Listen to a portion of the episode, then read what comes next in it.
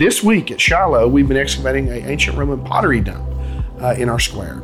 And we also found some pieces of a very interesting artifact. And I'm going to show you this fragment of a stone vessel cup.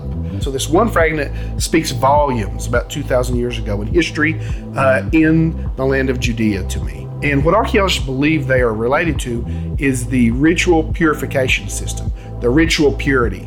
And the idea is you want to avoid impurity. Stone is not listed on the bad list, therefore, if we make our vessels of stone, it cannot become impure. And we see an explosion of stone mugs, plates, bowls, cups that are used in this window of history for a hundred years or so. Uh, and then they disappear from history. So, what we find is Jewish believers are using these vessels to uh, maintain ritual purity. And we think it may be related to an actual very famous story from the New Testament. Jesus has his Last Supper with his disciples. Would the Jewish host of the home have ever let that important rabbi and his followers use any vessels that could have become impure? The answer is most likely no. Uh, likely it was stone vessels. So when Jesus passes the cup and uses the example, says, The wine represents my blood, it's very possible one of these that he's passing. So obviously, these items speak to us and they take us back to a world, a material culture that has been gone for 2,000 years, but we read about in the Bible, and things like this, this one little stone artifact, help brings that account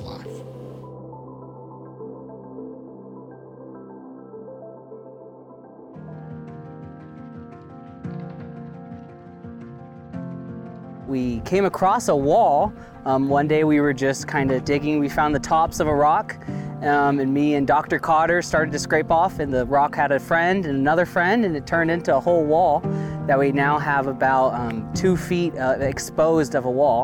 Um, we're not quite sure the dating or where it's going, um, but we're very encouraged to find something that we didn't quite expect. I have always had a, a deep interest in history, been interested in archaeology for a while, and when this trip came available, I jumped at the opportunity, especially because I want archaeology to be my career. Currently, we have a large pile of rubble that we are trying to level down, create a flat area. Well, for several years, we've been watching Digging for Truth on YouTube, and uh, we've been very encouraged by that. Lifting some really, really big rocks. Yeah, I'd say that.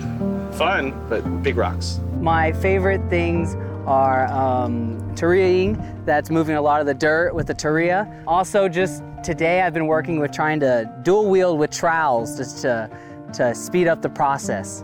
Um, something I picked up from Gary Byers to see if I could carry on the legacy of using double or dual wield trowels. I'm going to do a word study when I get home on rocks and dust. I believe you already said there's over how many references to dust? About a hundred references.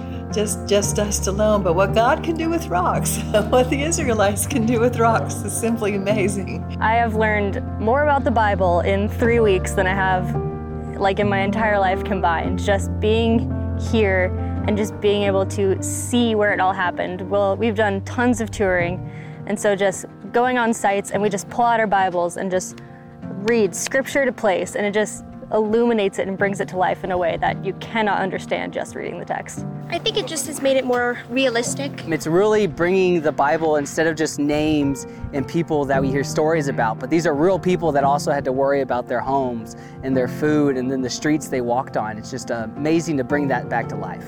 I'd agree. It gives grounding to everything that you're reading in scripture. Like you're here. We're not exactly at a place where like people necessarily stood like in biblical times, but we're getting there, like through the layers. But like we're looking around and we see all the buildings, like the, the foundations of the buildings, and we're seeing the pottery, we're touching the things that people touched and like formed and made and like seeing the hills pretty much the way that they saw them and it's really special. Yesterday they found a really cool was like a full handle piece, but it had a lot attached to it still. And that was super cool to see, just like how long that giant piece of pottery has been preserved. It's been waiting, sitting in the dirt for thousands of years for us to find it. And they are actually adding to a real excavation. Yeah. Yeah. you know you're making a difference. When, again, when you read, um, when you've been there and you read it in the scripture, you see it in your mind, and it's the real thing. Um, it's not what you thought it might have been. you, you know, reality. It's all worth it. Yeah, CCU is a great uh, school. Uh, you'll hear so many times the community. The community is great. Colorado Christian University is awesome because we get to have a really one-on-one relationship with our professors. We have super small class sizes, so your professors really do get to know you and your interests. We're with Colorado Christian University, so and this was a team that uh, Dr. Cotter and Dr. Rodriguez has been they've been going to Israel and doing digs for a while, so this is our first one at Shiloh. But yeah, so it was just through CCU to the world that we came here. So yeah. and then a few of us are archaeology minors, so we're taking this as an actual class. Yeah.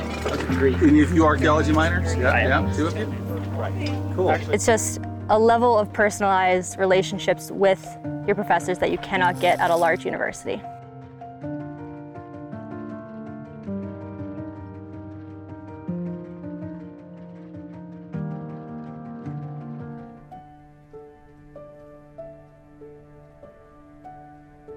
Hi, I'm Scott Stripling. In May of 2013, we uncovered an underground system called a hiding system, an olive press cave that had been repurposed as a tunneling and hiding system during the Great Revolt of the first century. Within that context, we found eight human skeletons, seven females, and a young boy.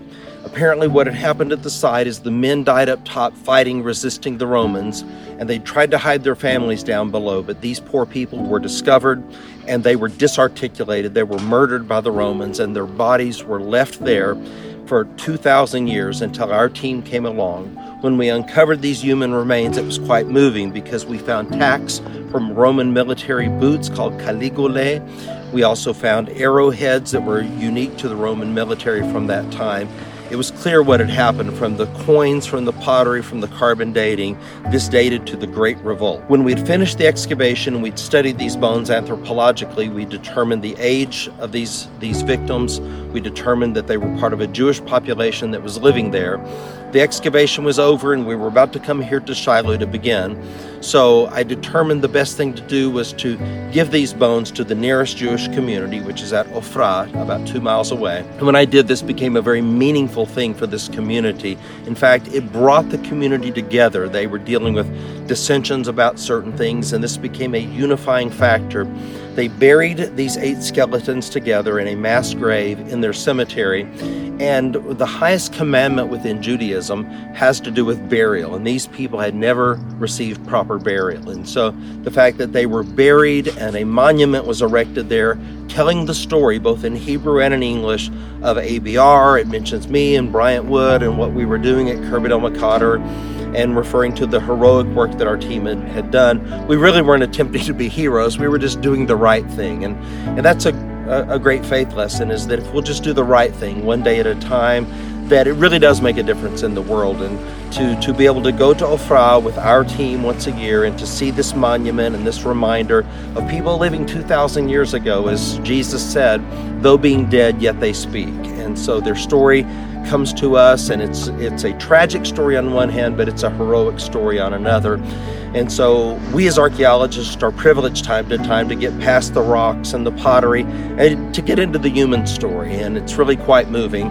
and uh, we're privileged to be able to partner with these communities for now over 40 years here in Judea and Samaria.